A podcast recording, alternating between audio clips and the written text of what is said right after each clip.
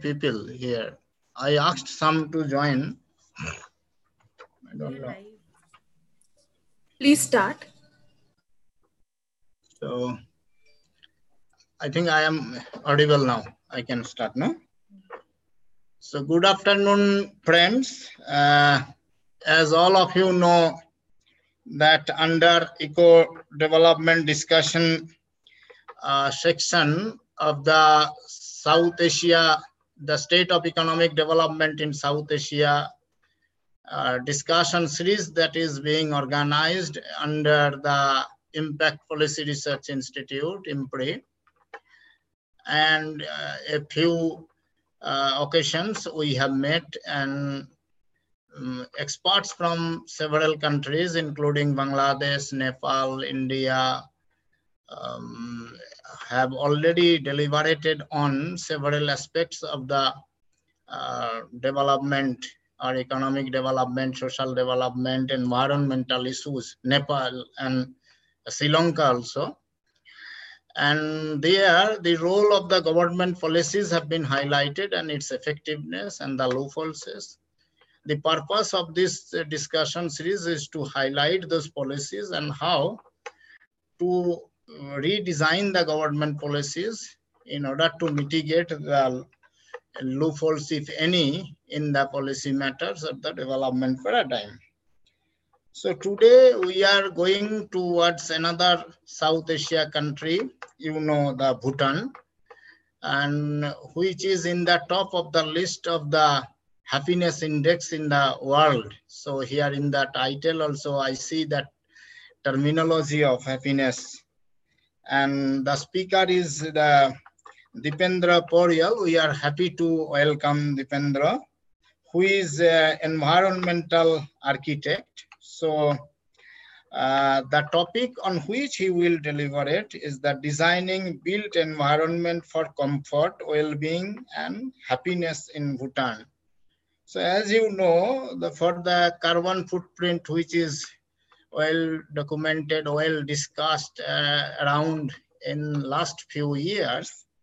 So as an important bearing on the policy design, not only for the consumption pattern, but the house building pattern, use of the natural resources for the sustainable development and welfare of the people with the least damage to the environment that can be done. So that is the purpose of the not only of the economists, but the engineers as well. They can contribute a lot in the designing matter. So in that, uh, from that perspective, I think we can learn a lot from Professor Deependra Pourel, uh, who can help us understanding how the design building can help in conservation of the environmental resources or sustainable use of that without compromising the comfort of the people and their happiness. So those can be the less energy utilization, uh, whereas we, with less energy utilization, those design can help in getting the best out of the material, like the design of the house where the natural light and the um, wind, everything people can get, the air flow. So that can help in conserving the energy also. So these are the things I think will be there as I am not expert in that particular line. So I cannot deliberate much on it. So we will be looking forward to hear from you. So while speaking about uh, Mr. Deependra Pourel, he is, as I told in the beginning, by profession he is an architect, environmental design consultant, and a researcher and also an entrepreneur. So he has multiple talents. He is enthusiastic in developing integrated design development with additional expertise and sustainable consumption and production, building performance evaluation and renewable energy application analysis. So a lot of aspects he deal with uh, the aspects are the infrastructure design, interior design, landscaping, high performing building, environmental and energy auditing, sustainability, climate change issues, solar energy and its solutions on this. So several international projects in this line he has contributed and since 2010 as I see.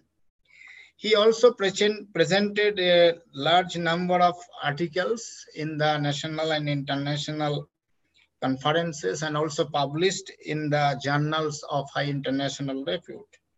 He has 12 years of experience in this building design industry and worked, as I mentioned, the foreigners, that uh, foreign projects means European Union funded projects and some multinational companies he is working with and he also uh, awarded several prestigious awards by the United Nations Environmental Program UNEP, CIBSE, and the Westminster City Council. So he has a lot of experience within this few years, last almost 10 years, but he acclaimed several things and awards. And also in this today's program with us, we got the assistance of the design studio and I have. So I welcome them and it is an welcome move for being associated with this program by both these organizations. So now we invite uh, Mr. Deependra Pourel to take the floor and start his discussion. Thank you. Please. Thank Go you, ahead. Professor Utpal. Yes, thank you so much. Um, it's an honor, actually. Um, I, I do not say um, I have all the knowledge when it comes to uh, ensuring that built environment ensures happiness, but then I have been moving on it, you know, I have been, I, because if you do not be the change, then you cannot expect a change. So that is one of the things that uh, we at Design Studio, uh, you know, we try to embrace new ideas, continuously learn, and then despite being a consultancy firm, we do a lot of research activities. Uh, and this has, this has helped us to uh, make a place in the business community as well as an uh, as a organization that is always looking forward for growth. Um, with this, I will uh, now share my screen and then, uh, you know, uh, and then show my presentation.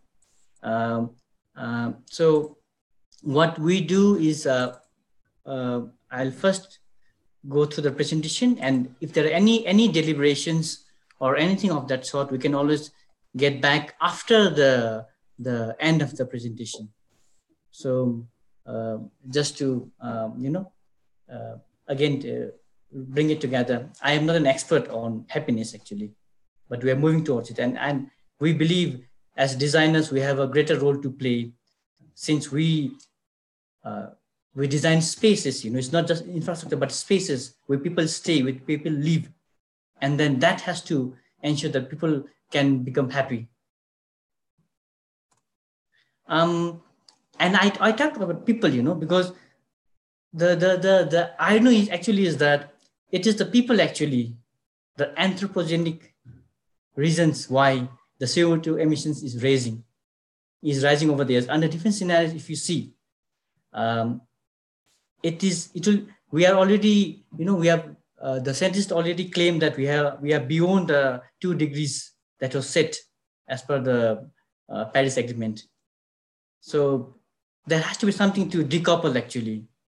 The way we are consuming, the way we are using energy, the way we are using resources to to get back our old earth. And then as they as uh, conver- you know, conservationists would say, you know, that uh, give back, give to our children, the younger generation, the same kind of earth that we actually uh, lived in. I think that we have an immense responsibility to ensure the same. Um, and again, we talk about anthropogenic, that is, you know, at, at, at an individual level. But then if you see collectively again, our eco footprint actually exceeds, already exceeds what the the the um, the earth can actually provide. India would require you know it's already uh, four times the emissions are four times to what actually the world can cater to. Things like that the us is uh, it's again very high. Uh, we're very fortunate because in Bhutan, it is a must. It is a, uh, it's a, there are regulations and rules in place and under the royal command of His Majesty the King to maintain 70 percentage of the forest as, uh, you know, uh, as forest of the total land available. And we are talking about just 30,000, over 30,000 square meters. And of that also, 70% is actually forest. And that's a, it's a, it's a national mandate. And because of which we are known as the carbon sink country.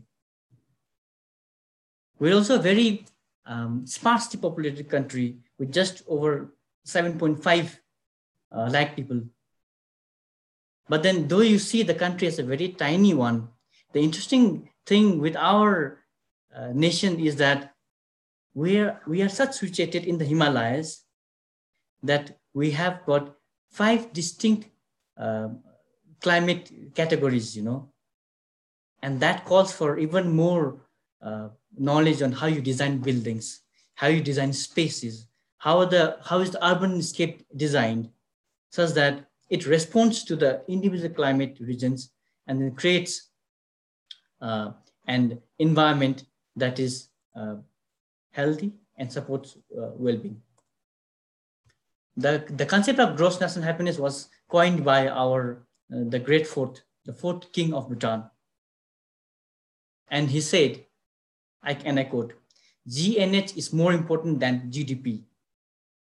The understanding of what human needs to make them happy is vital to our society. And that's what we have been moving on, you know, for so long. And that's why I think we are a happy nation, you know. And as, as Professor Utpal rightly pointed out, yes, we are at the apex of, in, in terms of happiness. And then we are very happy to, you know, to be there and then and then also to lead in this context. Uh, when you talk about GNH, you know there are certain there are the four pillars that define GNH. These are sustainable and equi equitable socio-economic development, conservation of environment, preservation and promotion of culture, and good governance. Architecture has been uh, you know, a very crucial thing when it comes to the preservation and promotion of culture, because we have a unique traditional architecture we, which is upheld at all times.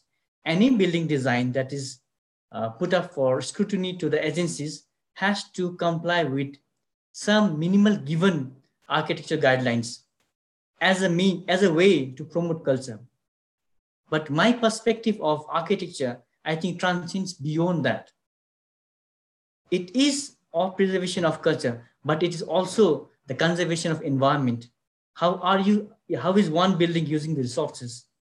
It is also about sustainability and ensuring that everybody has right to that, to that infrastructure in place, the right to do businesses, and also ensuring that these projects are um, support, you know, transparency.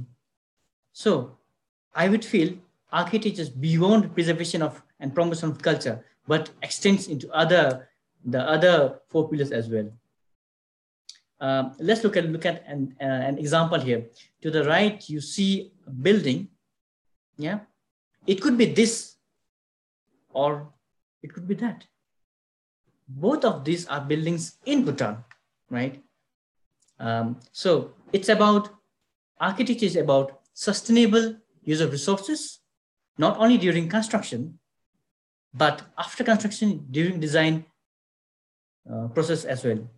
And architecture that is environmentally conscious. Environment is not limited to, to the, the, the flora and the fauna, but also the, the indoor environment, you know, the people are a part of the environment. We are a part of the environment and we should always, as a designer, we should always put, uh, not exclude the people from the environment because we are a part of it. It has to be traditional because that is a mandatory uh, mandate as per our uh, national bylaws. And then the contractual is fair and transparent. So all of these things comes in. And as, as a practitioner for over 12 years, we have been preparing designs, drawing, preparing tender documents. And then, you know, it's more holistic than, than one sees actually. There are a lot of other companies that come in which people would disregard to ensure that a, a, a building, a design, a construction is, uh, is ensures happiness.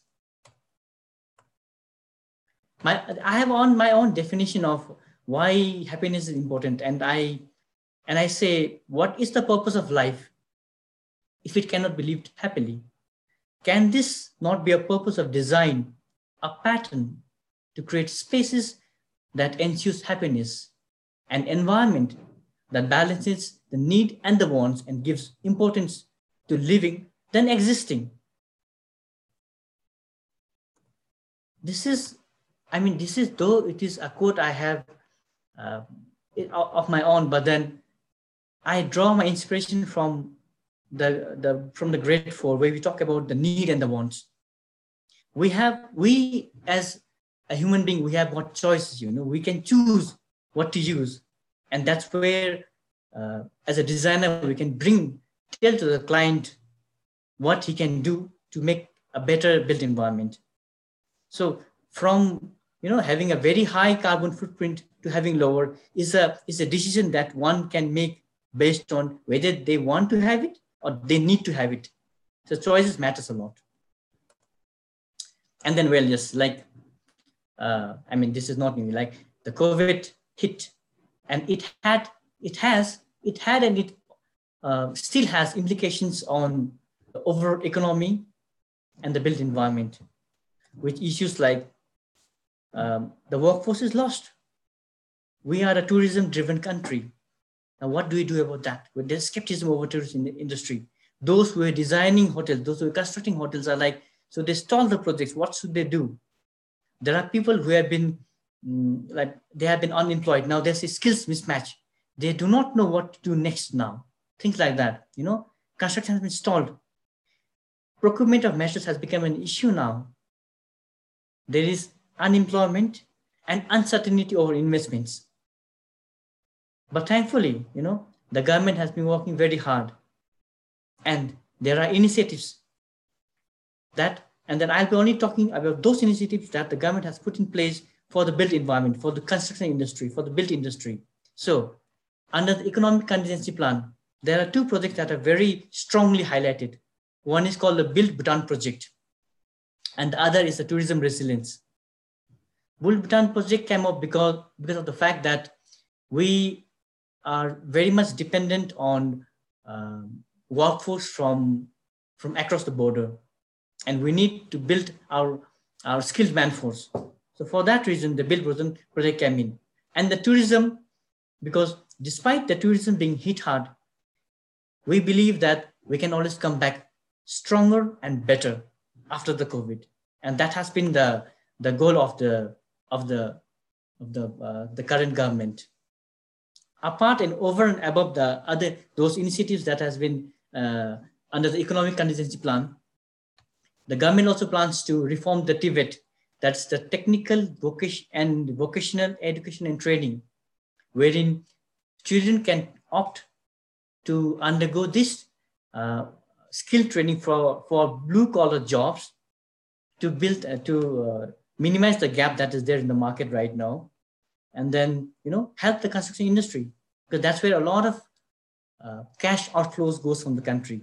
And other is domestic tourism. And these are the initiatives that is being taken at the government level we as a small firm in Thimphu, we also act, we have a role to play we cannot just wait for the initiatives to come through so what we we focus on is we are looking into to practice to promote health, well-being, and happiness in the built environment. And that has been our motto. It was before the COVID, and it is even stronger now. It's even more important to create better spaces because we are stuck with hard reality. And that is, we now live in a box. We have been staying indoors much, much longer than we used to before. And then once in a while, we look out of the window, and then it depends what you see I tried very hard to take out a very bad view, but I couldn't find none in our country. and then so that I could reflect and say that, well, if you see this, how would you feel? But then I was going through all the photos and I was like, come on, everything looks good in here, you know. Um, so, but that is not the end of it. It may look good, but is it comfortable? It may be energy efficient, but do you get good sunlight? That's the question we need to ask ourselves now. It is not limited to, uh, you know, having a good view, but there are other things that make somebody happy, that makes somebody feel uh, healthy, and that is light, the access to sunlight, having very good indoor environment. Thermal comfort is very important to ensure that you are you can feel happiness. There are the intangibles and the tangibles. I want to talk about the tangibles that you can touch on. There are other things that we that are very subjective, which we cannot. But then, as a designer, our way of looking into ensuring happiness is to design and give spaces to people that's comfortable, it's well lit. Yes, it is energy efficient and stuff like that, sustainable, but not to compromise on the other the first two. And our philosophy has been to live with nature, that's ecological urbanism. Uh, that is a community that's integrated, that uses people to be part of the construction process. Metrics that is by, that are being sourced from the locality, you know. So there is community engagement, thereby creating um, a sense of belongingness to the building also, to the structure that is being built. Appropriateness, science driven, data driven. We have to design spaces. Now we cannot just, uh, uh, as a designer of, of some other time, you know, some just uh, say that, well, this is, looks good and that's it. There is no data to support it. I think we have to use the data because we are in the data realm right now and use that to inform design decisions. And the last one is breathing life into building. We believe giving more control to the user. The user should be able to modify the building and its indoor environment to his choice and not the designer saying otherwise, saying that, well, this is a given, beyond this and that, you cannot move. That should, be the, should not be the case. But then uh, to, to even alive at our, at our philosophy and work towards it, we're very fortunate again because the government has got an enabling framework. We have got regulations in place, codes in place, guidelines, and the drive for energy efficiency, which it's a government mandate, and we are playing by it so that we ensure, you know, it's a win-win situation for the government as well for, for an entity like us, whereby we try to create spaces that people can relate to and be and feel happy. The picture below shows, uh, you know, how it's a rammed construction that is being done. You call in the community. You say, today it's in my building. Come out and help me. The other day it's in the other building, you know, in, the, in your neighborhood. So people come together. It's not like uh, his building is bigger than mine and stuff like that. So there is that community harmony that's being created because the other is a part of your building as well. And then all of these important things are very important, right? Uh, you might uh, people sometimes ask me when I go and make presentations, they say me, well, Bhutan is a green country. You have got everything green, lush. Why do you worry? And I'm like, well, you have not seen. You are not inside. This is a photo that was taken in 2005, just close by from my office, um, around three kilometers from here. That was in 2005. 14, this is what it is. So we have to consider we are growing, we are hit with urbanism. So we have to design good space, spaces that will ensure people are happy and, and, and, and then can enjoy their life. Uh, and many at times, um, people have been designing spaces, uh, buildings as if they are like standalone um, things. Nothing is there around them, right? But then this is changing, and then I think we need to get this movement even faster, and then make more people aware that it's not an inert plot the main thing is it's an active thing. You know, there's the sun coming in, there's the wind, there's the vehicle moving past, there's a sound. And then there are some green spaces and some others not. How can we use that to inform design and make better spaces? And that is the goal that we, we would like to, and then we have been pursuing for this long. And I'll show you an example, you know. Um, this is a very famous building. It's called the Walkie Talkie it's in it's in in London where I did my masters from. Um, and uh, you know, one look at it and you'd say, "Wow, this is a splendid building." The architect also thought so. Yeah. Mean, because it was a good design, but something was not right. And then came a news which says that the building was going to be so hot. I mean, the, the reflected heat from the building because of the curvature that you see and the, the, the azimuth from the south that the incident hit that got reflected to the ground could actually fry an egg. So there were demonstrations of this being done. And this is something that's happening in the developed countries, like in London. It's an example from London. So we are here in Bhutan. We are there in India. People from Bangladesh, and we're like, we are developing nations. But we got to worry. It's going to stuck us. And if you don't do it right now, if you don't learn from the mistakes made from others, then I think we are not doing enough. So our, our approach has always been, there are four things very important, the context, the climate, the user, and the use. I just want to touch on the user here. Because as designers, we also need to inform the client and they bring about behavioral change. That is a mandate of a designer as well.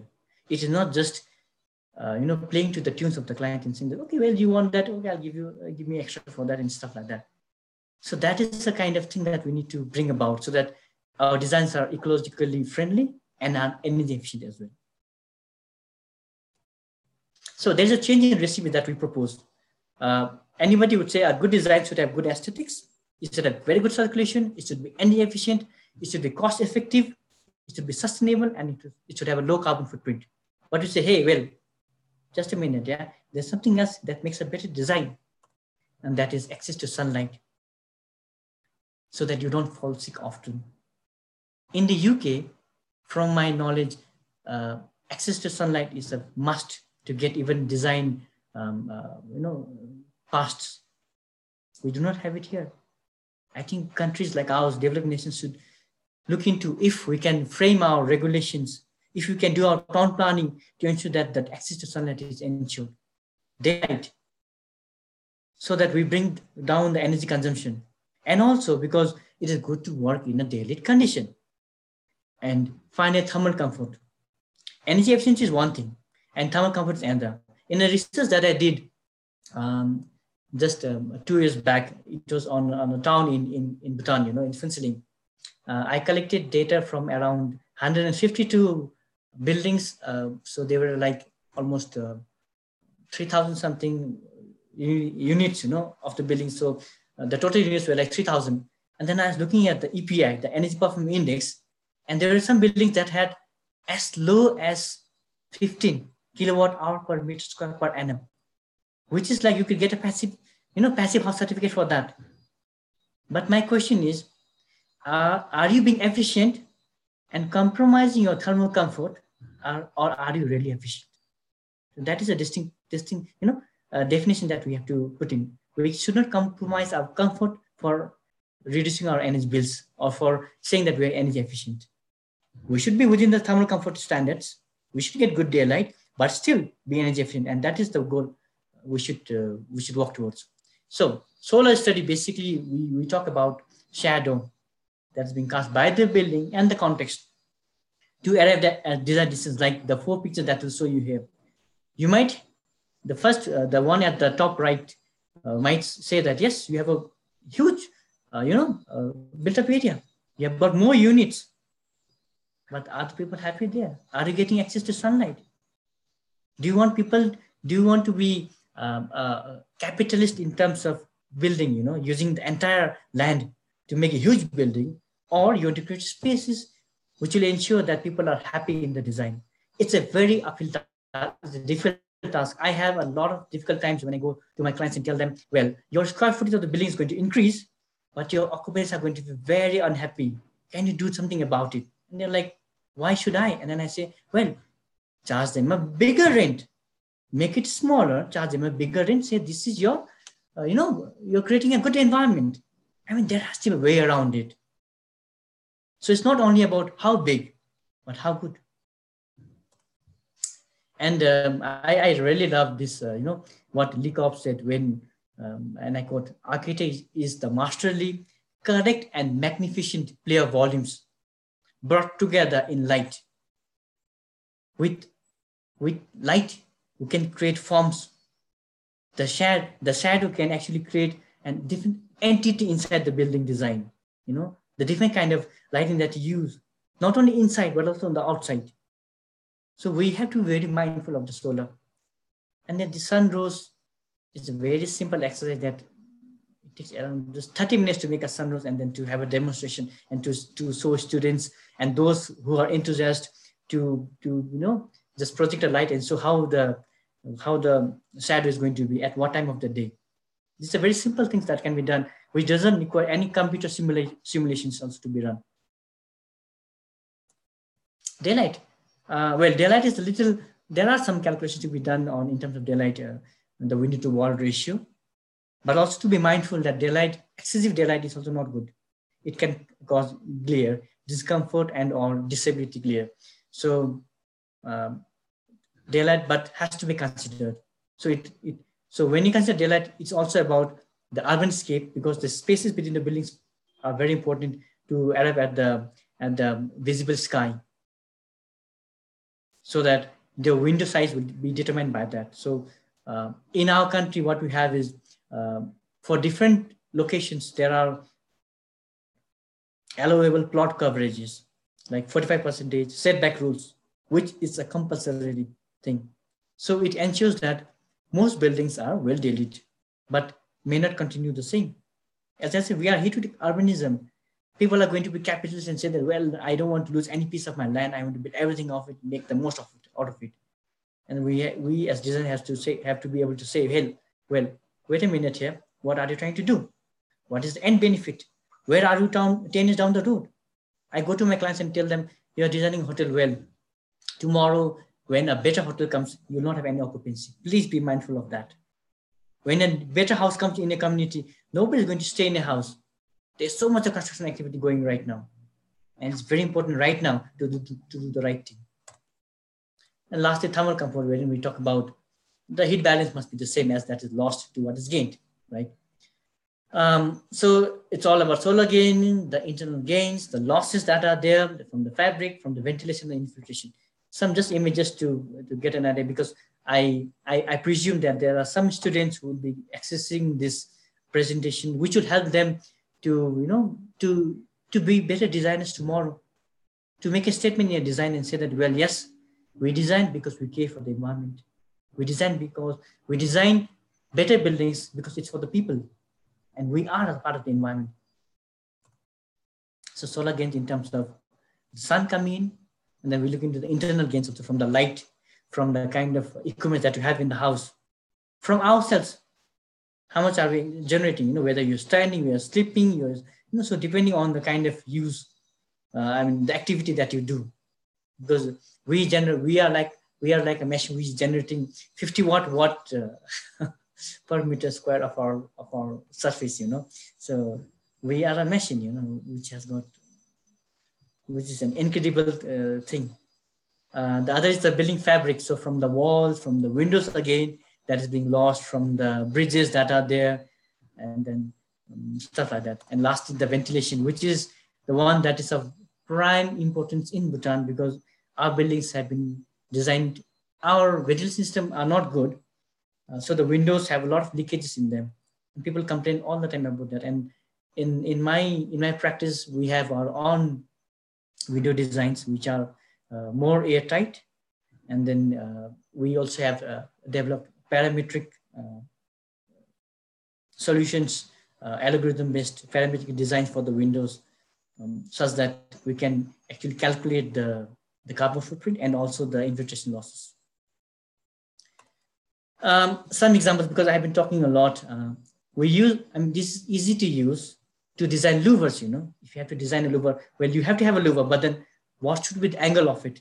This is for a project that I did for a hospital, wherein these louvers can actually be, you can tweak it, you know. As I was telling earlier that the people have to have the right to change the indoor environment. So you can actually change the louver. You can, you should be able to, you know, uh, make it to the right, to the left, wherever you want to. So those things are things that we have put in. The other is also wherein we look into the urban thermal comfort index of the courtyard. Because when you design a courtyard, you have to ensure that people would want to sit in the courtyard. It's not just a courtyard, you know, and you say, well, I have a courtyard. And then let's say you're in the in the cold part of the country, and you have a courtyard, courtyard on the on the north, and it's fully shaded from the south. No point, you know. So small things like that. How do you design? How do you say which has to be where? So small things like that that matters.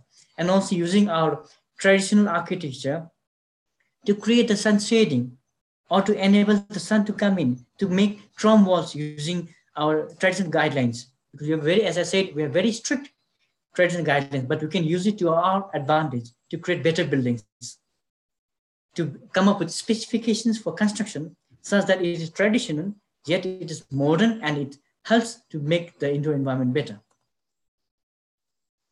We can use wind directions to determine how the, how the building is to be cooled how the, the, the wind is going to get recirculated to the indoor space and stuff like that.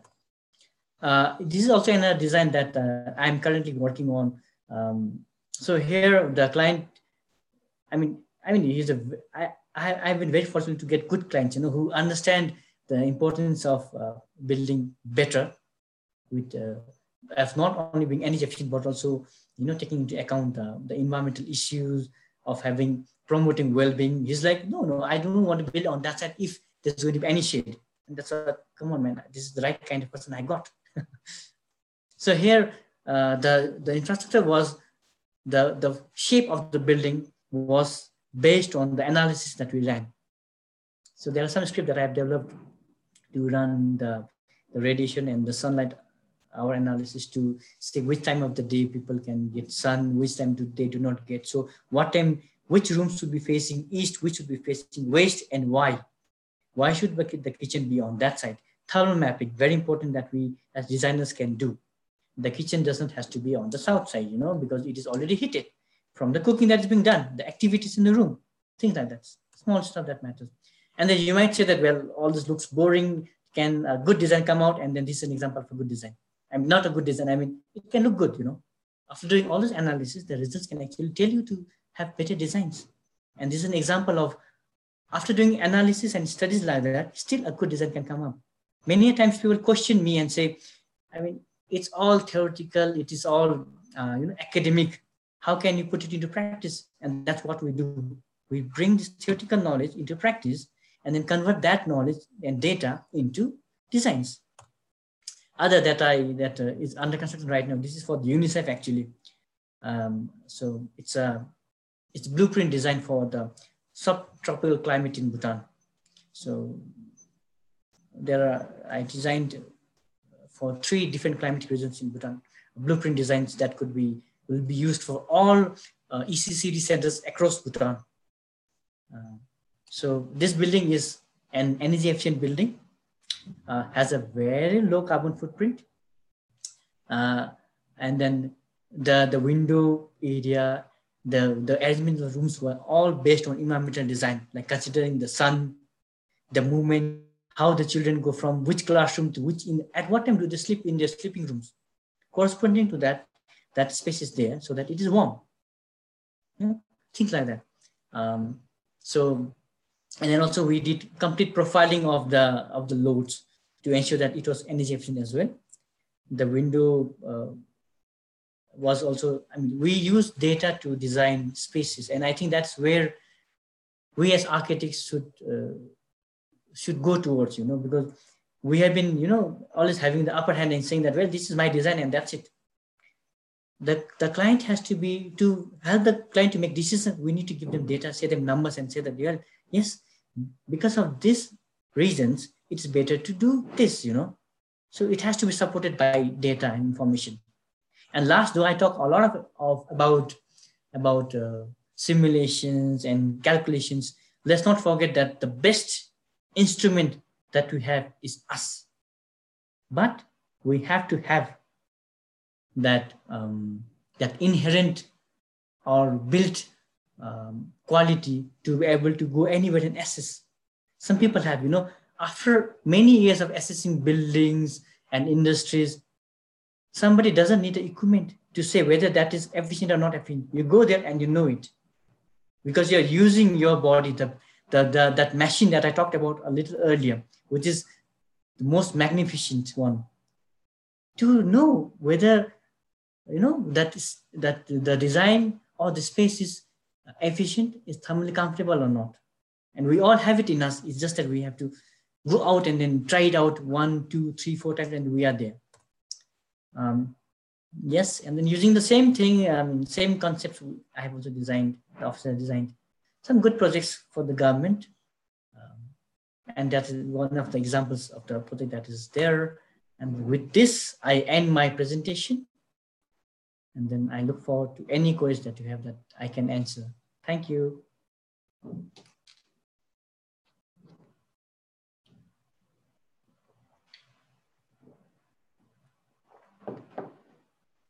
Unmute, please unmute. Oh, sorry. Brief but sweet presentation and precise, very nicely uh, with the clear objective in the mind that uh, what do you mean by this uh, environmental friendly architecture, how to design, how it will help so built in environment and and that gives not only comfort to the people and their well-being and also happiness in tune with the sustainable environmental. So you have touched upon several aspects of this. Some i could understand as a layman and some i could not. Anyway so um, this that means what we overall understood that a building should be designed if i come for that that there should be some aesthetic aspects of it which should be appropriate. And what I think that a good aesthetic building also has some impact on the mindset of the people. If your surrounding within the court or within the room uh, looks pleasant and beautiful, not very hot, not a high light is there, but gentle lights are coming from outside and uh, some ventilation is there. So uh, not dirtiness, not stench, all, all these things inside. So no dampness inside the house. All these things are maintained also. They, all these things are dependent on the design, how you make, and in the direction of the building, whether it's facing east, west, north. Uh, that of course depends on the availability of the space how you have if you are on the bank of a river and you have to construct compulsorily so sometimes some of the opportunities one may not have so you will be compelled to design in that way but still the engineers have that capability to twist that even by making different uh, shapes uh, which is also another thing is that earthquake prone that has to be taken into account because bhutan northeast india nepal all these uh, the highly seismic um, prone zone these are. So that also i think in the in your design experiment all these things come that uh, though you have not highlighted here much but and uh, along with the environmental aestheticness, these things also. Sometimes you have to compromise with some of the aesthetic value in order to gain some seismic resistance, that is earthquake resistance pattern. So that, that also uh, is there. And, and the definitely building should be energy efficient so that you can get the good energy. So uh, the locations and the uh, face will be in such a way it is made that it will be it will uh, conserve energy without uh, using much of the electricity or other thing also uh, you can get some comfort inside and the sunlights that you can get ventilators should be. And and of course the carbon footprint that we, uh, we mentioned and you also told elaborately there all these things. Um, and and another thing what I, I, I think nowadays it is coming i heard i don't know how far it is correct or this you can elaborate more on this that is now houses are being designed on the roofs either for the water conservation that is rainwater harvesting. So that is one thing coming. So because that will also energy efficiency uh, because if you have to pull underground water or lift underground water then you need energy rather if you can uh, means uh, harvested rainwater and through pipeline you conserve underground and later on through some filtration you use for even drinking also not only for washing or bathing. That is also another. Another is that either walls or some portion of the roofs people are using for the uh, for that uh, what you call solar panels. So that will uh, give you energy so without consuming much of the space. So that is also incorporated in the and, and uh, some places it is being made mandatory. In some parts of india also that especially the rainwater harvesting is now mandatory in southern states. That is there definitely institutional framework and legislation so, so all this come into play in that case and i, I think also in bhutan that is uh, despite having the less per capita income that in the happiness index at the top i think some of the religious beliefs also work there isn't in your consumption pattern. I don't know how. So um, because your uh, that pattern, because I only have some experience, though every time I take attempt, but I could never uh, visit Ding, Thimphu. Only through Manas Sanctuary, I had uh, entered Bhutan around 15 kilometer through Panbang Bridge, that side. And I saw that in, in, in December, uh, this winter also class 5 6 students the children they are selling orange and others uh, vending nearby that Panbang Bridge. I think you know that side and and that uh, market also. only only that is my experience of that boot, and I never uh, inside I gone, and uh, and and building. The, so so all these things just come to my mind. That's I told as a layman like that. The other, things though you have touched upon, so better the other panelist can can speak much more on that and ask question. And only in that chat box, I saw one question that is one friend from Bangladesh who is attending this, Antara, that uh, whether increase in manpower that can be an important aspect for this purpose. So this, uh, okay, uh, she is asking here. So now I think I should open it for the discussion and the panelist. Uh, Dr. Simi, can you start with that? And then others, please. I don't know who else are joining. Please go ahead. Yes. Thank you so much. Thank you, Mr. Deependra, for this wonderful and lovely presentation. Uh, it was uh, really, really informative. And thank you, Dr. Uh, Professor Utpal De, for uh, your uh, comments as well.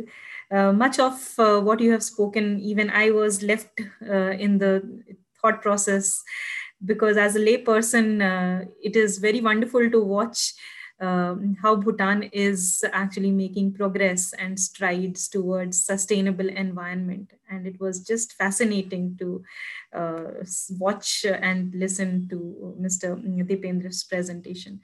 So to begin with, um, I really loved your definition of um, how you, I mean, you defined what it is actually meaning, what it actually means to be happy. Uh, so, yeah aesthetically also um, when you are um, designing buildings or the construction that uh, takes place it needs to make people happy. Uh, the way it is appearing as uh, professor De also mentioned the structures. Um, when you spoke about the build bhutan plan the uh, so i want to know more about it. Whether it is um, it was uh, after covid hit or has it always been uh, there in, in existence? And uh, what are the other aspects of, um, I mean, how, uh, how inclusive it is?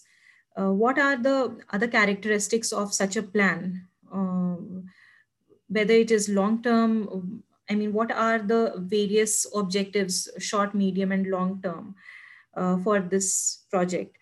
Uh, then you have um, also shown um, so many uh, or or even from your experiences also there is a lot of creation of public spaces as the comparative picture that you showed of 2005 and now that uh, the entire was it a riverine that was there or was it a road i couldn't understand which was there in the previous photograph and now it's converted into a road or something?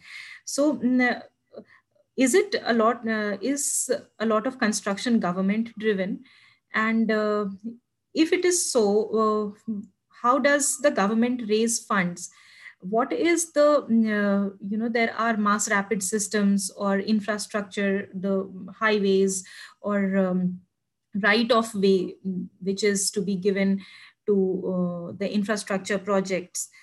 Um, so how does this factor in when you are, when you are creating public spaces?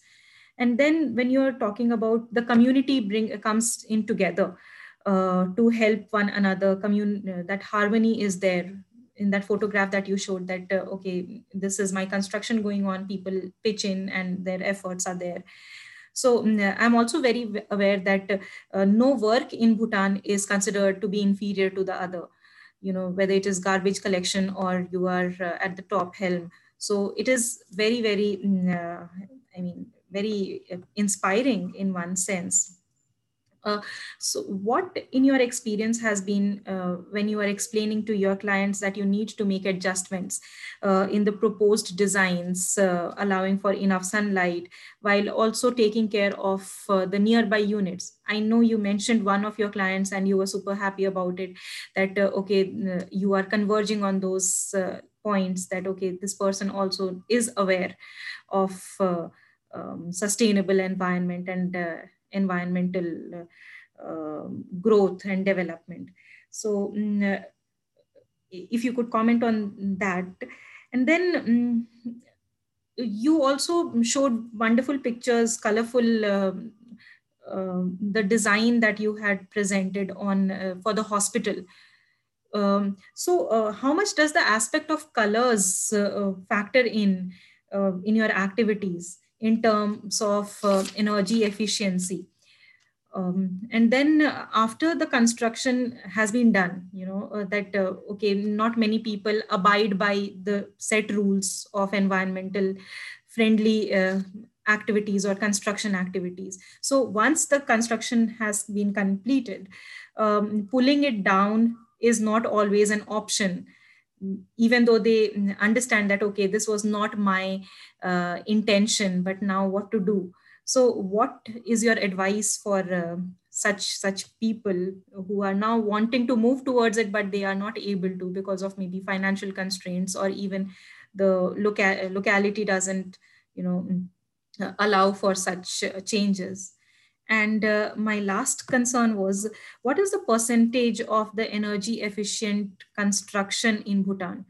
I mean, how much is the energy efficient buildings there? I mean, we are all uh, talking about it and you are working towards it. So, uh, how much is it? And is there a plan or proposal from the government to, uh, to move towards this aspect that this has to be made compulsory when it is actually talking about um, happiness index or uh, moving towards that happiness uh, zone.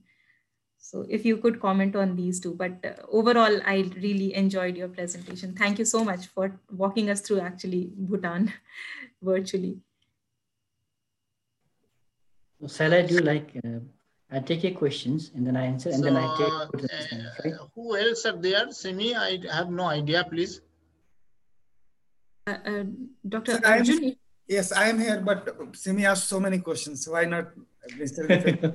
uh, first respond and then others you can choose okay. to respond. Not a problem. Oh, Okay. No, uh, no, it's okay. I mean, I think the questions are very good actually, because these are things that we we come across every day as, as a designer and as a firm. Um, so uh, I'll just start from those questions that I can recollect. If I miss any, please let me know. And then maybe because I think I have almost all ans- answers for all the questions. so, first of all, uh, the the Build Bhutan project that you were referring to is a response to the COVID nineteen. This came in because, as I said, we are uh, the workforce is workforce for construction is uh, it's mostly from across the border. Bhutanese there are very few Bhutanese who have skilled, uh, uh, you know, uh, who are skilled to do um, things like bricklaying, plumbing works, and stuff like that. Yeah. So for that reasons, the government said we will extend support to establish specialized firms. A, spe- a specialized firm can only do one activity. It can be so you cannot say I am a contractor and do whole building the, the firm can say, I'm a we're contractor and we do only um, uh, bricklaying. We do only roofing. We do only plumbing. We do only sanitation. So in that way, we are we are trying to build uh, our expertise. You know, it might be through trial and error. You might fail, but I think as a government, so that everybody benefits in the long run, we should be willing to fail fast and fail safe and then recoup, you know, recover. That is very important. And I think that is strategy that the government is taking. But over and above that, the TVET thing, that um, the, the technical and vocational education and training program was always there in the government to reform because we are in dire need of, you know, Bhutanese workforce for the construction industry. There's, there's so much construction activity. The one that I saw it from 2005 to 2014, in less than uh, just, you know, in, in a span of 10 years, hundreds of buildings have come up in that area. And it was a paddy field. And in many presentations, I've, I've highlighted and said that, was that a right decision at that time? Converting a paddy field into a into an urban scape where, where there no, no other options. But I feel that, you know, at that point of time, maybe that was the right thing to do. But now that we are we are aware of what has happened, you know, how much of uh, the uh, agrarian culture that we had, and then the kind of uh, the, the the growth that we used to have, the the the paddy, and then the citrus growth we used to we used to have, uh, which is not there because we need pockets of um, uh, uh, lands that's open as fields and some pockets of land which is uh, constructed as urban centers. And that harmony has to be there. And the best example is in Paro actually in where the uh, the airport is actually the international airport is. In that region there is that mix. So there are paddy fields between towns you know. The main town is there and you drive just after the main town and there are paddy fields. And then where there is and the dry land, there are some buildings. So things like that. So that could, I think we also are growing, you know, everybody goes through that, uh, that phase of learning. And I think I would rather take it as that, though uh, our town planning was built on, uh, based on intelligent urbanism, um, wherein it was supposed to be, you know, uh, transit friendly, um, and then ensuring that there is um, so, social cohesion and then uh, political backup. The political backup is very important here again.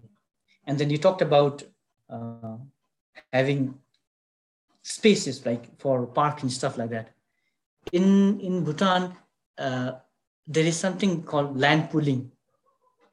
That land pooling that came in uh, a long time back when the the structure map was being prepared under this, what happens is if I have a 50 decimal of land, let's say, the government has the right, and we agreed to give almost 10 to 20% of the land to the government from our land to build the roads, to accommodate the parks.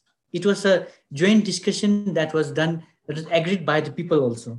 So that is what you need. You know, sometimes you need a compelling leader with a vision to say that, well, I know you are losing your land. Who would want to lose your land, you know? But then for the greater benefit, and that land pooling, it was a difficult time that the government went through, but people agreed.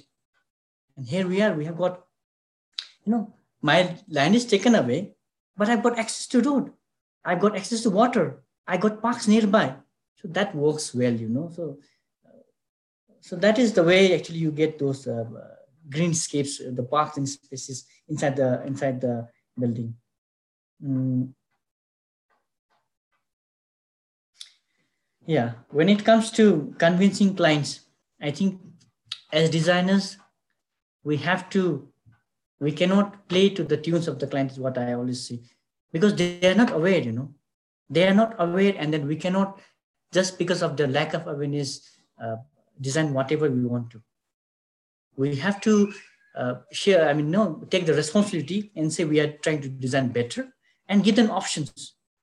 If an option is well thought of, it's supported by data and climate, then definitely anybody would go for it. Uh, just day before yesterday, I, am also doing a bank project in in in Paro, uh, and we went into lens into where the waiting area has to be.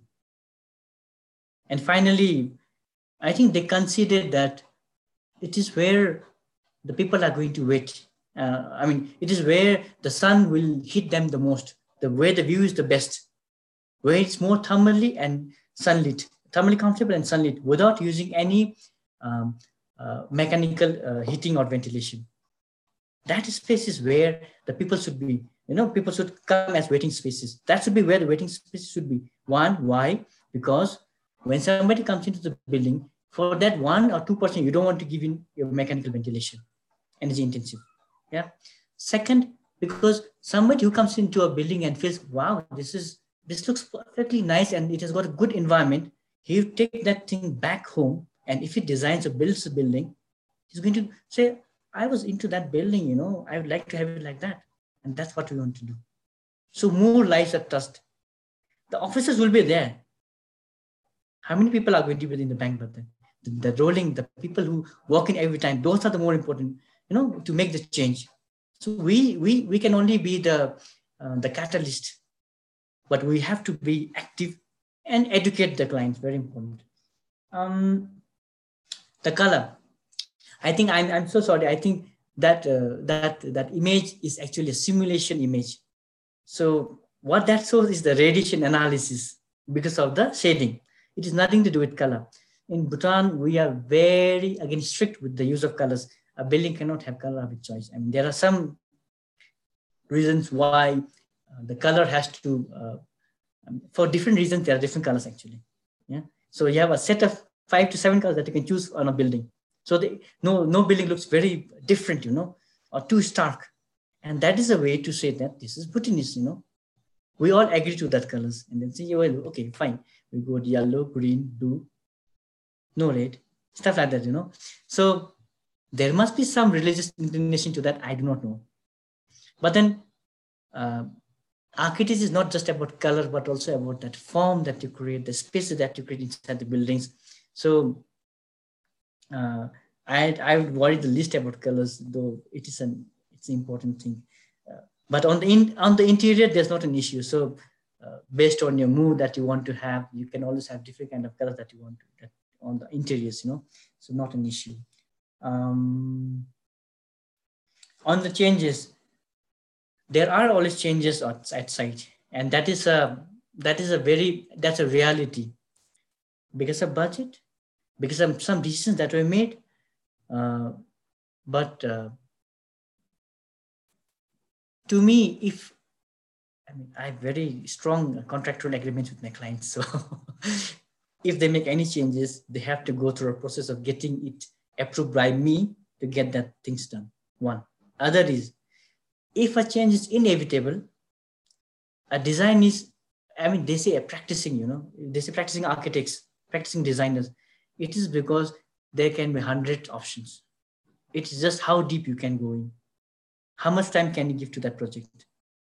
So even if something is done at the site, there's always a way around to make it better because we can, we can create microclimates, you know, one is the climate that is there, but one is the climate that you create inside. For one of my projects that I'm doing right now that I have submission tomorrow, um, we're creating, it's in the ground floor, which is like shielded by, uh, you know, walls on, on the two sides.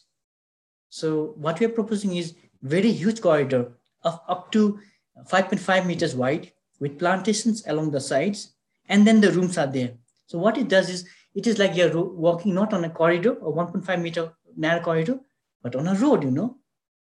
So that scale, the height, the length, there are things like that matters. You know, it is beyond architecture.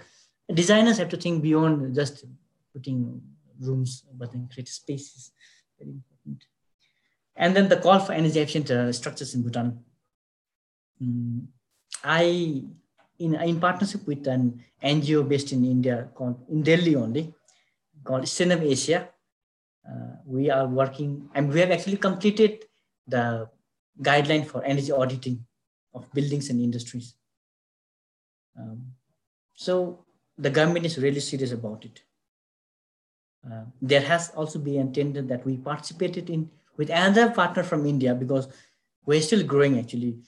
I am not an expert, I don't say, you know, so there is a partner from India, again from Delhi only, uh, for uh, what do you call that? Remodeling buildings in one in an alpine region in Bhutan and one in subtropical region in Bhutan, that's in Thimphu, to make it energy efficient. So there are things happening. It's slow, uh, especially when it comes to private clients. Nobody would want to say we want to make energy efficient and stuff like that. But then um, and from the government side, yes, I think they have the power and then they have to show the leadership to, to show the way so that others can follow. Did I miss anything? Thank you so much. Uh, so before, uh, sir, can I just add two more observations, if that yeah. is okay? Um, when you are talking about the land pooling, it is so wonderful. It actually uh, reminds me of the whole social contract in uh, political theory. And also, it is also mentioned in the Mahabharata about um, the Rajdharma, where people are themselves giving up certain amount of whatever they possess for the wider benefit so uh, the luxury of space is not available in India. So I don't know uh, this sort of uh, things can happen or not happen or we can have that uh, have it in india but for uh, for the moment i think that grass is greener on the other side uh, in terms of wonderful buildings and green spaces so that was my submission. Thank you. Thank you again for my for responding to my questions. Over to you, Professor De. So, um, th thank you very much uh, for uh, some responses. In the question box also uh, some uh, write-up came that in India, we, we do not have that luxury because uh, more than 138 uh, crore population. And many of them are working in the informal sector and they are migrants also. Maybe they have their good homes at uh, villages but they are uh, working in some other places where they cannot afford with their meager income either to take on rent or to own their own apartment or something of that kind so here the question is that uh, how uh, these people can avail or their happinesses how can you link it only it is possible where uh, the population density is less or sparsely populated area. Another thing is that there may be a trade-off. So aesthetic building or all these things, if we make whatever uh, aspects we talked over here or you talked here, so that may need a huge cost of uh, construction. So that may lead to unhappiness if they don't uh, have the ability to afford to that or uh, entitlement. So that is another thing, isn't and that thing I, I was asking about the not only the institutional aspects, either in Bhutan, these type of things are coming. That I, I think you are taking into account that that um, what you call uh, that uh, uh, earthquake things, no, in your construction. But uh, whether uh, to the because less solar radiation, if you get, if it is on the other side of the hill or mountain, so the construction, so designs they may have uh, for the solar panels and others in the design uh, that, uh, that will help there for, for that energy conservation and this and production. So self-sustaining. Suppose in the walls, if you have the solar panels and with some angle 45 degree or something, so maybe whatever energy will be produced, the whole building can run with that itself. So no need of external uh, supply of the electricity, all these things not yet come in your place. I don't know. Is it so? No, if you if you had closely looked into the presentation I gave for the UNICEF building, yeah, that uh, that uh, that single story, there are roof panels on the roof. If you notice, ah. so we have been integrating. I have been actively working to to you know to bring about that change, integrated design in buildings, so that the cost of construction can go down. Actually, what happens is people would first finish the construction and then they're like oh now i need a solar pv or a solar thermal for my water heating. And then then then they install. That actually increases the cost of construction. So for a client it is very important to give them a return on investment as well. Mm.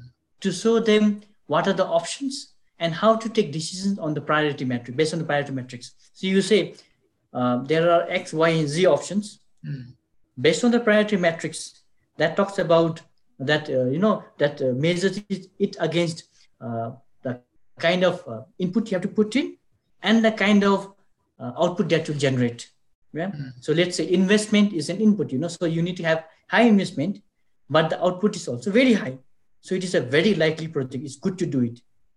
But you have a high input, but the but the return investment is low, you know. So it means that it is only a, you know, for the sake of doing it, you know, it's like a thank you project. I mean, interventions. So that's where I, as designers, I do in every in every projects, we go to the depth of even determining what should be the U value of the internal walls, external walls, on which facade. A building is not like a refrigerator. Yeah. It has to be, you know, sealed all the sides with the same insulation. You can always say, well, this is facing south. We need solar gain. Okay, we don't need to worry about the heat losses because the wind is less on this side. And then design accordingly, you know. So the cost of construction will go down based on the depth you want to go into. It is all about how much you want to go. How much time and effort can you put in? Right now, since we're starting with it, I mean, the, the amount that you get for a project, if you compare with developed nations, it's like nothing. But we have to go there, you know. If you don't start now and wait for something to happen, it never happen. That's why we are moving towards and we are trying to inform clients and say, well, uh, when you make construction, it might be difficult for you to manage because yeah. different walls have got different insulation, you know. But then giving detailed design specifications will help you to reduce your over costs. And that is what we should uh, uh, we should strive towards. It says garbage in, garbage out in, in, in software, you know, when you do simulations. It's same here actually.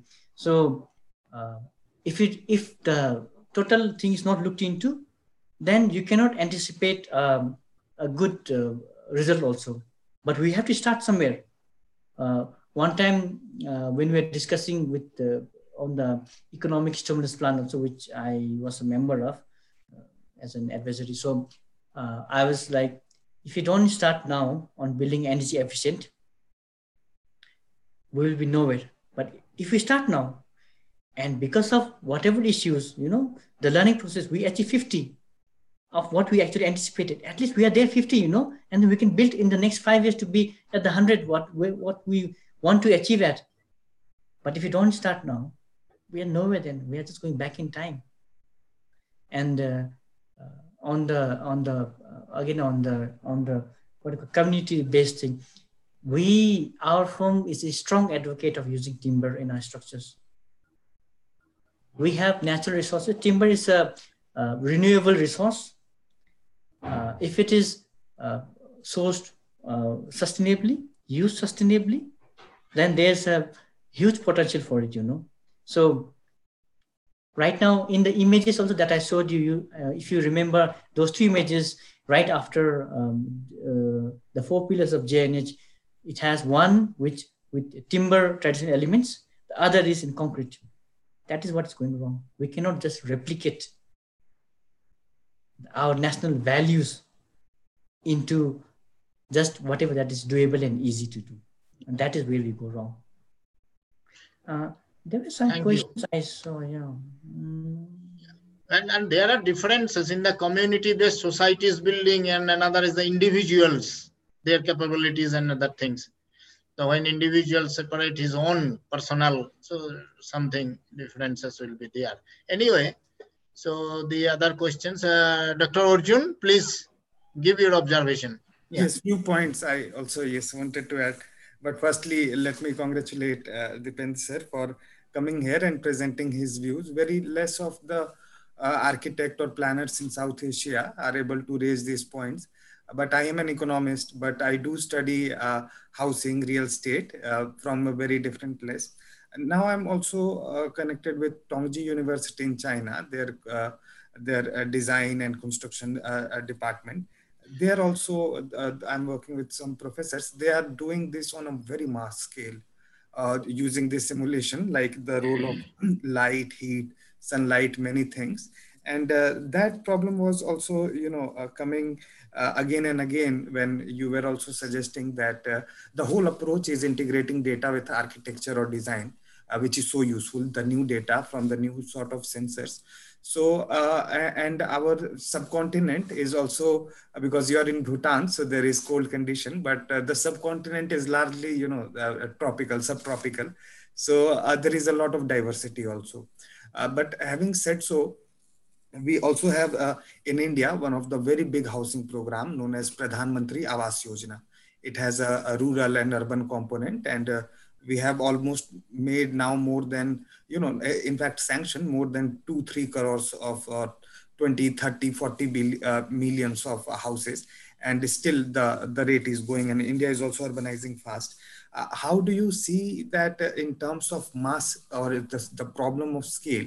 India faces uh, uh, largely to integrate this sort of information or how students or the practitioner can learn and integrate uh, the, the, software or this information so that uh, these steps uh, uh as you are suggesting that we should and we should really take steps or move towards it we also strengthen that cause in terms of know-how uh, how sh we should you know uh, uh, look into for built environment micro environment also sustainable habitat. But most of the time what we feel that despite having all the push in practice it is i would say uh, not even 10 20% of the construction goes through this phase what do you think are the bottlenecks uh, are they especially pertain to uh, uh, South Asia mostly, because in London also you showed the example that there are many evolving dimensions coming. So I just wanted to know from that part that how the people of subcontinent can uh, embrace this uh, kind of new changes and how to go there. Thank you again. Thank you, Dr. for the wonderful question. Yeah, but that has put me in a fix, you know. I can only say that if you want a change, you have to be the change. I'm doing my part. I'm doing my part. And I think designers across, not limited to just Southeast Asia or uh, to, but to the entire world, you know, should do their part as well. If we come, if everybody, you know, follows this as a guiding stone, as some of the principles that you have to put into in design, then collectively you can bring about a change. But we need that kind of, you know, that um, uh, a unanimous agreement to say that climate change is not a hoax, it is a real thing that's happening. People have the right to live happily. Well being is more important, it's the most important thing actually. Because if you're not healthy and well, then it's a life of waste. It is about what you prior you know you prioritize prioritize. So to me i i am doing what i can. I would urge designers in india other parts of the world to create to embrace this idea of environmental design principles. Do their part and then that 10 can turn into 20 and 40 and 250 60 you know but if you do not do our part and then we only speculate on what will not happen, then we may not ever reach anywhere. Is my biggest worry. That's why I I uh, would like to, you know, that's why I think we all got to do our part, and and um, and uh, the other thing that I wanted to yeah just occurred to me is that um, we also face we as I said it's a small country, but the terrain makes it, you know, creates that alpine region in our country. We're not only a cold country, we have very hot places in, in Bhutan. The one that uh, Professor Utpal mentioned, Panbang is a hot place. We have got places in Bhutan which range as much as, um, what about in India, there's a place in Bengal, Assam, I think, from sea where the heaviest rainfall is. That, I don't know. So that, so. Cherrapunji. Uh, Cherrapunji. So similar to Cherrapunji, it rains in Gyelephu. So there are, uh, we are faced with these things. You know, that's why as a designer, I cannot do copy paste work. I have, have to strive. I mean, in the developing nations, we are not paid as much as in the developed nations, but we have to work towards so that we are at par. And then it is also beyond economic sometimes, you know, not just the financial gain that you gain, but the satisfaction of life itself, of having contributed something for the well-being of you know the world. Maybe of your 10 projects or 20 projects that you do maybe five will really get good. You know people will get to see it and then they know what's happening there and they want to take it and then try it out. That's what i want to see a positivity. Many things will fail, you know, that's a way of life. I just want to, I think it's very important to be very, very optimistic. And I'm full of optimism in that. Thanks. I like the approach. Anyway, so Arjun, uh, who are other panelists, please? No, sir, I think, yes, sir has also been speaking for quite, we can wrap. Uh, unless you want to ask few questions, Utpal sir. Uh, it's okay. Uh, here, uh, some in the panel or oh, no, these are not questions. Other questions I already mentioned that time. Yes. So um, I think the, this is a very good discussion we had, though many, uh, because it's a specific topic, so we did not have many panelists here. So, and, and uh, we are all, as I said, that we are all laymen, only on uh, civil engineers and others, so we could have invited some more so that could be uh, much much befitting anyway so uh, there is no end to it. So in future also we can invite and have much more discussions and deliberations on these aspects. And I hope that your bhutan also maintain that status quo that uh, conserving the environment and uh, forest everything and despite enjoying the happiness uh, with uh, whatever they have. As, as, I, as I said earlier also, that I asked the children that uh, why are you selling, you do not have a school here today, that uh, here in Breeze you are selling samosa, all this. No, no, in vacation, uh, now no school, so we are earning something. Somebody is in class six, somebody in class eight. So that simplicity also, I like that. Uh, I, this reminded my childhood that uh, we also used to do during the festivals some pakodi and selling so that some pocket money we can earn something so and, and so while uh, learning uh, also is there do by practice and uh, in your livelihood how to earn and spend uh, not only that in school education so these are also some way of educations i saw in bhutan and and that uh, that religious aspect i had asked uh, perhaps you did not address might be some Buddhist uh, culture and that is inhibited in their mind. Maybe that inculcate that mindset that how to become or remain happy uh, with uh, limited resources also. And, and their community life, how to help others, all this. Uh, in every religion it is there, but uh, because it's a homogeneous culture, unlike that of the India. In India, we have uh, uh, hundreds and different diversity, so conflicts of the opinion and many things come in the religious case also and the societal differences, many heterogeneity of the society uh, structure. So in your case, it is the uniform. Only, only all are uh, same religion followers, same uh, identical thinking that is inculcated from the very ch childhood and the school also. In your uh, school syllabus also, some of these things are there as in northeast also some of these aesthetic things and and the moral values that is also uh, inculcated everywhere these moral values are there but it varies depending on the situation and the people who are living there. So they are designing course curriculum everything. So in, in bhutan i think uh, these things also are there uh, from the very beginning in their mindset that is. That also have a great impact on it. So thank you uh, very much, uh, Dr. Deependra, uh, for your illuminating lecture. And we learned a lot uh, of the thing. And, and, and it is a, of the bit uh, I say, though I also teach environmental economics and resource economics and, and also on housing, I guided PhD, but only on marketing aspect of the um, housing and how people prefer which aspect for but, which uh, uh, why the surrounding things, even the locational values for that also people like to pay. Uh, whether nearby your house there is a graveyard outside or not, whether dumping ground is far away or nearby, or uh, through the window you can have a view of the forest. For that also people like to pay more rent. So those things we have analyzed. So that is a difference. So the, from there also some things we can in, infer, but not from the constructional aspect or the engineering aspects that we have dealt with. So it is a, it is a different uh, uh, uh things and ideas that we got from you. And also those who participated here in the panelists and also the IMPRI for giving me opportunity also to moderate your thing despite having little knowledge in this area. So to Arjun, Simi and their team.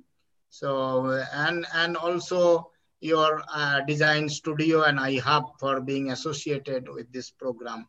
So thank you very much. And we hope, hope for more such discussions in future uh, from your side as well as from the IMPRI's side. Thank you very much. So do you want to wind up, Arjun? No, no, sir. Do you want to have the last word? Anything to say? Yes. Mr. Deependra, would you like to? Then? Yes, Deependra, would you like to just add anything? Yeah. Uh, first of all, I'm not a doctorate here, please. I'm just Deependra.